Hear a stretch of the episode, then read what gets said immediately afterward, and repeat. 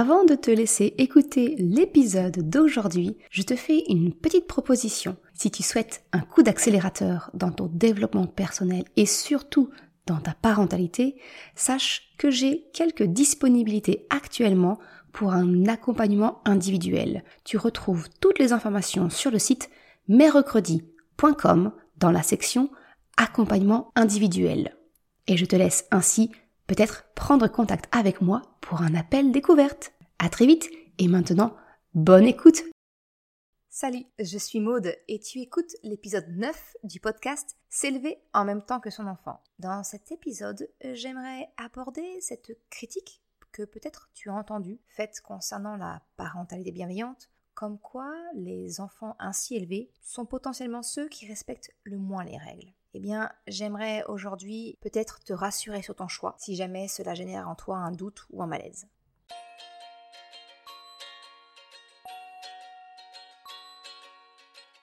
Salut et bienvenue sur le podcast S'élever en même temps que son enfant.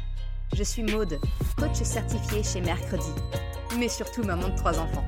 Sur ce podcast, je t'aide à conjuguer la bienveillance avec la réalité de ton quotidien de maman utiliser ton choix d'une parentalité bienveillante comme un accélérateur de ton propre développement personnel. T'aider à changer de regard sur les situations que tu vis avec ton enfant pour t'en servir, pour grandir et apprendre sur toi. Hey, salut, salut Je suis contente de te retrouver pour ce nouvel épisode.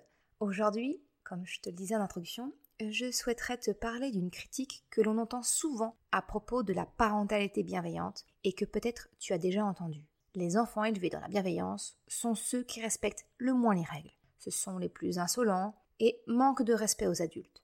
Eh bien, dans l'épisode d'aujourd'hui, je souhaite t'expliquer pourquoi certains peuvent le penser et j'aimerais te rassurer sur ton choix si jamais cela génère en toi un doute, un malaise. Je te partagerai ce qui est, à mon sens, les deux raisons pour lesquelles cette croyance circule. Et à la fin de l'épisode, comment faire avec ton enfant pour l'aider à s'adapter à ce monde où la parentalité bienveillante n'est pas encore la norme. Avant de démarrer, peut-être que tu écoutes ce podcast sur une plateforme qui ne te permet pas de me laisser une note ou un commentaire, mais si tu peux m'envoyer un message privé ou un mail qui me permet d'avoir un retour et de savoir ce que tu en penses, ce que ça t'apporte, cela me serait très utile pour m'aider à faire connaître le podcast. Je te remercie d'avance.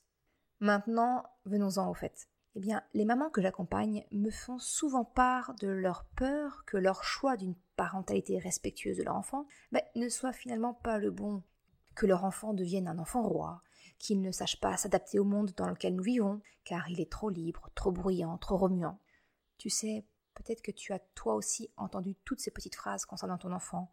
Un enfant roi, tyran, il fait sa loi, c'est lui qui décide, il n'écoute pas les règles, il est insolent, toute cette petite phrase génère une peur tout à fait légitime, peut-être chez toi aussi. Une peur que ton choix éducatif, en rupture avec ce que tu as connu et de ce que tu vois tout autour de toi, ne soit finalement pas le bon pour ton enfant. Certaines personnes au contact des enfants, comme les éducatrices, les professeurs des écoles, les ADSEM, etc., remontent quelquefois le fait que les enfants élevés dans la bienveillance sont souvent plus difficiles que les autres à gérer en collectivité. Ils écoutent moins, ils en font à leur tête, ils ne respectent pas les règles. Bref, de quoi déstabiliser et induire le doute chez les parents. Et pourtant, tout cela n'est qu'une fausse croyance. Je souhaite te rassurer sur ton choix éducatif et t'expliquer les deux raisons qui, selon moi, expliquent que certaines personnes puissent faire cet amalgame entre bienveillance et enfant irrespectueux. La première raison, pour moi, c'est une méconnaissance de ce qu'est la bienveillance. Parce qu'il y a bienveillance et bienveillance. C'est quoi exactement un enfant élevé dans la bienveillance? Mais il y a cette méconnaissance, elle peut se situer chez les deux parties. Chez les parents, qui pratiquent la bienveillance, et chez les adultes qui ont ce préjugé, dirons-nous, sur ce type de parentalité. Tout d'abord, il peut y avoir la confusion du parent par manque de modèle en fait. Souvent, la bienveillance, elle peut être confondue avec le laxisme, car d'un œil extérieur, il y a beaucoup de similitudes. La liberté de l'enfant, l'écoute de l'enfant. Seulement, l'éducation laxiste ne pose pas de cadre, de limite. La parentalité bienveillante, finalement, elle est relativement jeune dans notre société. Nous avons donc peu de modèles. Il est donc normal quand on débute sur ce chemin, eh bien, de flirter avec les limites des autres modèles éducatifs. Il y a vraiment encore trop peu de modèles autour de nous de ce qu'est un accompagnement respectueux de l'enfant. Soit on nous véhicule l'image de la mère parfaite qui finalement nous fait culpabiliser de ne pas y arriver, soit on nous donne des conseils de pratique eh bien, qui ne nous mettent pas à l'aise car ne semblent pas coller avec notre souhait de bienveillance, notre instinct. Il est difficile de tracer notre chemin sans un sentier balisé. En fait, c'est simplement difficile d'être une pionnière. Tu comprends donc qu'il peut y avoir confusion pour les parents entre la bienveillance et le laxisme. Et le meilleur moyen pour le prévenir, eh bien, c'est de se former. Hein, on ne naît pas parent, on devient, on l'apprend. Tu peux consulter des livres, des sites, des groupes de soutien à la parentalité, faire appel à une coach parentale, par exemple. Non, mais vraiment, blague à part. Voilà, c'est vraiment de se former de ce qu'est la parentalité bienveillante. D'un autre côté, comme les contours sont encore flous, elle peut provoquer cet amalgame. Du côté des personnes qui donc, entre guillemets, hein, jugent la parentalité bienveillante, eh bien tu comprends qu'il est tout à fait normal qu'elles peuvent se laisser duper par cet amalgame entre des enfants éduqués avec bienveillance et ceux éduqués avec un modèle éducatif plus proche du laxisme. Je pense que cet amalgame, c'est lui qui participe grandement à cette idée qui continue d'être véhiculée comme quoi les enfants élevés dans la bienveillance respectent moins les règles que les autres. J'aimerais faire un, rapide, passage sur ce que n'est pas la bienveillance. Parce que je vois beaucoup de messages critiquant la parentalité bienveillante parce que, eh elle est culpabilisante pour le parent, elle le pousse à s'effacer au profit des besoins de son enfant. Alors si tu me suis, tu sais bien que je suis une militante anti-culpabilité parentale, anti-culpabilité maternelle, et que l'éducation bienveillante ne signifie pas que la maman doit s'effacer pour répondre à tous les besoins de son enfant. C'est une des grandes erreurs de celles et ceux qui débutent dans ce chemin et que j'ai moi-même commis. C'est pour cela qu'il m'est important, avec mercredi, de t'aider à prendre la bienveillance pour toi aussi. Mercredi, c'est le site qui a rattaché au podcast S'élever en même temps que son enfant. L'éducation bienveillante, ce n'est pas laisser son enfant tout faire. Cela s'apparente à du laxisme. Un enfant a besoin d'un cadre pour grandir et se sentir en sécurité. La bienveillance, ce n'est donc pas laisser son enfant tout faire, ce n'est pas répondre à tous ses besoins en s'effaçant. Et je vois bien que dans les accompagnements des mamans que je suis, eh bien cette définition d'un cadre juste et respectueux, c'est une problématique que je pense on rencontre toutes. Comment poser un cadre juste et respectueux? Comme je vois que c'est un sujet très récurrent, ce sera le sujet d'un épisode d'avenir, car il y a vraiment beaucoup de choses à dire et beaucoup d'idées à déconstruire. Ok, tout ça, ce n'est pas la bienveillance. Mais alors, la bienveillance, c'est quoi?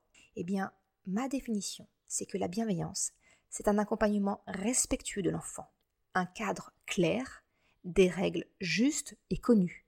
C'est entendre le besoin de son enfant. Et je dis bien entendre, pas spécialement le satisfaire, mais j'y reviendrai. C'est considérer ton enfant comme ton égal. En gros, c'est quand ça commence à partir en cacahuète entre vous, eh bien, c'est te poser la question de comment tu réagirais si c'était un ami à la place de ton enfant, si c'était un adulte. En fait, la parentalité bienveillante, pour moi, c'est rechercher avec ton enfant la co-construction d'un compromis entre son besoin et le tien. Donc tu vois là, la maman, elle ne s'efface pas au profit de son enfant, on est bien d'accord.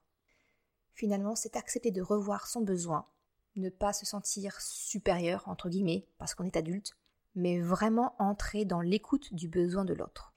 C'est quelque chose que l'on fait naturellement entre adultes, parce que sinon, clairement, on est bien d'accord, quand on impose notre besoin dans une relation d'adulte à adulte, souvent ça se passe pas très bien avec l'autre. Mais alors pourquoi est-ce qu'on le fait avec notre enfant? C'est pourquoi il m'est si cher de t'aider à savoir accompagner les émotions de ton enfant en t'aidant à le faire avec les tiennes. Tu le sais, avec mon guide La boussole des émotions, je t'aide à accompagner ton enfant au retour au calme, mais bien entendu en filigrane. Je parle de toi. On parle de chercher les émotions, pour rechercher le besoin derrière.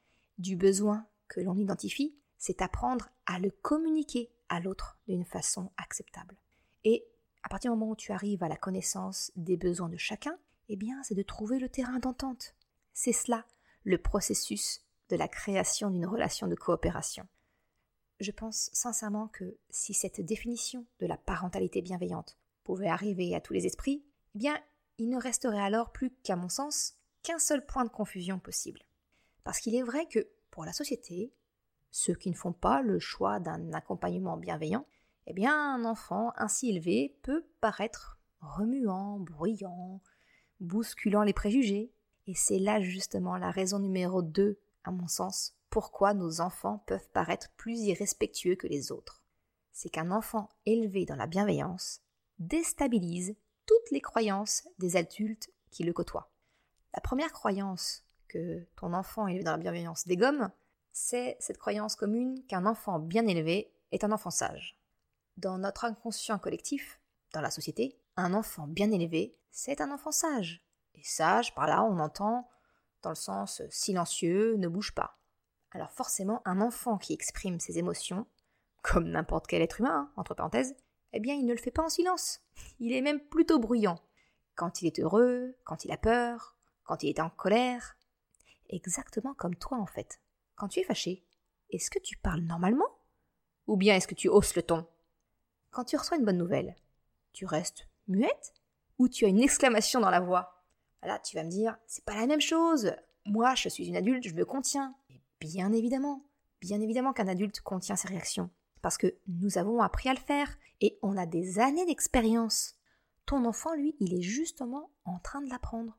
Quand tu étais enfant, tu n'as pas du jour au lendemain appris à réduire l'amplitude de tes expressions, de tes émotions. Peut-être même fais-tu partie de celles et ceux à qui il a été appris plutôt à refouler et à ne pas exprimer les émotions, avec des petites phrases du style euh, Mais arrête de pleurer, je ne veux plus t'entendre. Toujours est-il qu'il est normal qu'un enfant soit expressif. Et c'est là, au contraire, un signe qu'il se sent bien, un signe de vie. Pour autant, même si on est bien d'accord là-dessus, en tant que parent, ça fait partie de notre job d'accompagner nos enfants pour s'intégrer au monde dans lequel ils vivent. Et ça, c'est exactement ce que je vais aborder avec toi dans la dernière partie de l'épisode. Mais revenons-en aux croyances que ton enfant élevé dans la bienveillance dégomme. la deuxième croyance, à mon sens, c'est qu'un enfant, dès lors qu'il remet en question un adulte, est insolent ou manque de respect. Effectivement, ton enfant peut dérouter les adultes qu'il côtoie en osant poser des questions que d'autres peut-être n'oseront pas. En fait, ton enfant, il se sent libre de questionner, d'exprimer ce qu'il ressent. Parce que la parentalité bienveillante, justement, elle permet cette forme de liberté. Et c'est souvent là la source de confusion avec de l'insolence. En accompagnant nos enfants de manière respectueuse, nous leur permettons de développer tout leur potentiel. Et cela passe par une forme de curiosité. La curiosité pour comprendre la situation. Et ton enfant, il a justement besoin de comprendre pour grandir, pour apprendre comment être, comment se comporter, comment réagir dans telle ou telle situation. Eh bien, cela peut être très déstabilisant pour un adulte qui ne s'attend pas à ce qu'un enfant le remette en question. Cela peut même être déstabilisant pour toi, alors même que tu as fait ce choix d'éducation, quand ton enfant peut éventuellement remettre en question certains de tes privilèges et il les questionne parce qu'il ne les comprend pas. Et là, si je te parle de ça, c'est du vécu. C'est précisément ce qui m'a valu cette prise de conscience. Je vais te partager mon expérience personnelle. Quand Chocapic, du haut de ses 5 ans, avec qui nous n'avions jamais rencontré de grosses difficultés d'endormissement, eh bien il s'est mis tout d'un coup à faire de la résistance pour s'endormir. Il ne comprenait pas pourquoi, lui, il devait aller se coucher alors que nous, les adultes, les parents, nous avions une soirée, et en plus devant la télé. Une énorme injustice si tu mets les lunettes de ton enfant et regarde la situation du point de vue de ton enfant. Comment expliquer à un enfant de 5 ans que son corps a besoin de plus de sommeil, que toi, tu passes une soirée pendant qu'il dort, que tu argumentes que toi, tu es une adulte, tu as moins besoin de dormir, alors que le lendemain, il te voit complètement fatigué car finalement, tu t'es couché trop tard et tu manques clairement de sommeil. Quand il m'a sorti cette petite phrase, je t'avoue avoir eu la pensée qu'il était vraiment insolent. Mais maman, tu dis que tu as besoin de moins de sommeil, mais euh, moi je vois bien que tu es fatigué. En plus, tu le dis tout le temps que tu es fatigué. Et pourtant, tu continues à regarder la télé le soir. Alors que moi, j'ai pas le droit. C'est pas juste. Choc à pic 1, maman 0. Match gagné par KO. Sa remarque vraiment cinglante m'a fait du mal. Elle m'a même mise en colère sur le coup. Hein je t'avoue que j'ai pas très bien réagi. Mais pourtant, c'est criant de vérité si tu prends un tout petit peu de recul. Est-ce que tu connais cela toi aussi? Ce genre de petites remarques auxquelles tu ne t'attends pas et elles te touchent en plein cœur, pile là où ça fait mal. Et très probablement, ton réflexe à toi aussi, c'est de penser que ton enfant te manque de respect, qu'il est insolent. Si ce n'est pas toi, l'adulte qui accompagne ton enfant et se sent ainsi remis en question, eh bien il ressent très probablement cette pique et le prend pour de l'insolence, un manque de respect.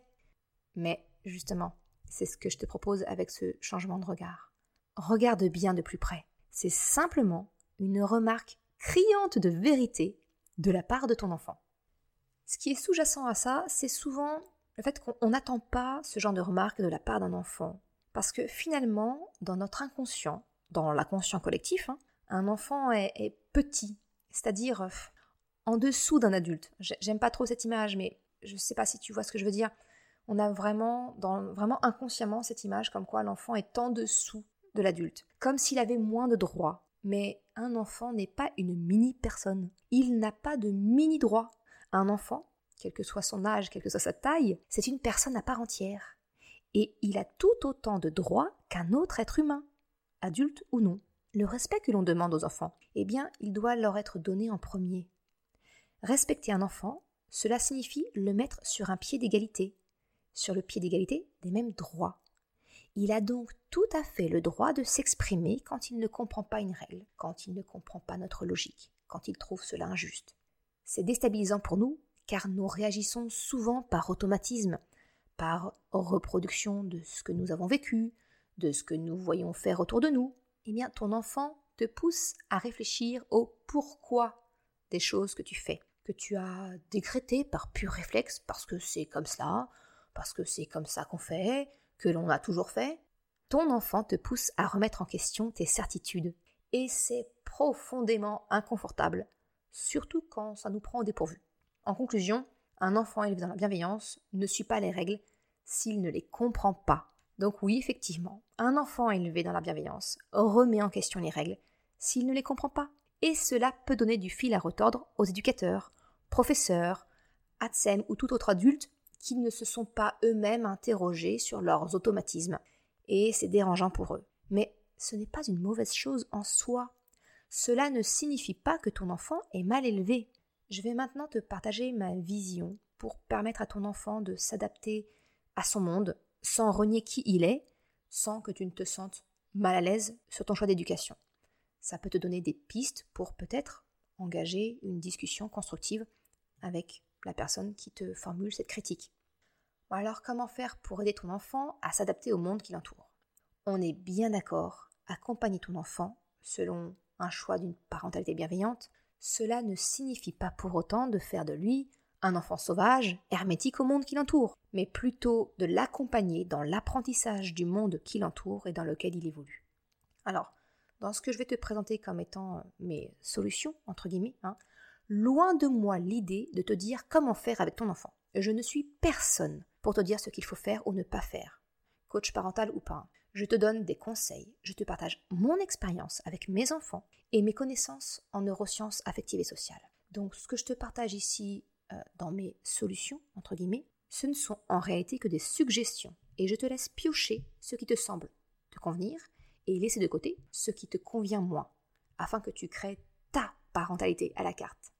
Je peux te partager ce que je dis à mes enfants pour les aider à évoluer dans le monde où la parentalité bienveillante n'est pas encore la norme. Tout d'abord, la première piste pour moi, c'est d'expliquer à ton enfant le pourquoi.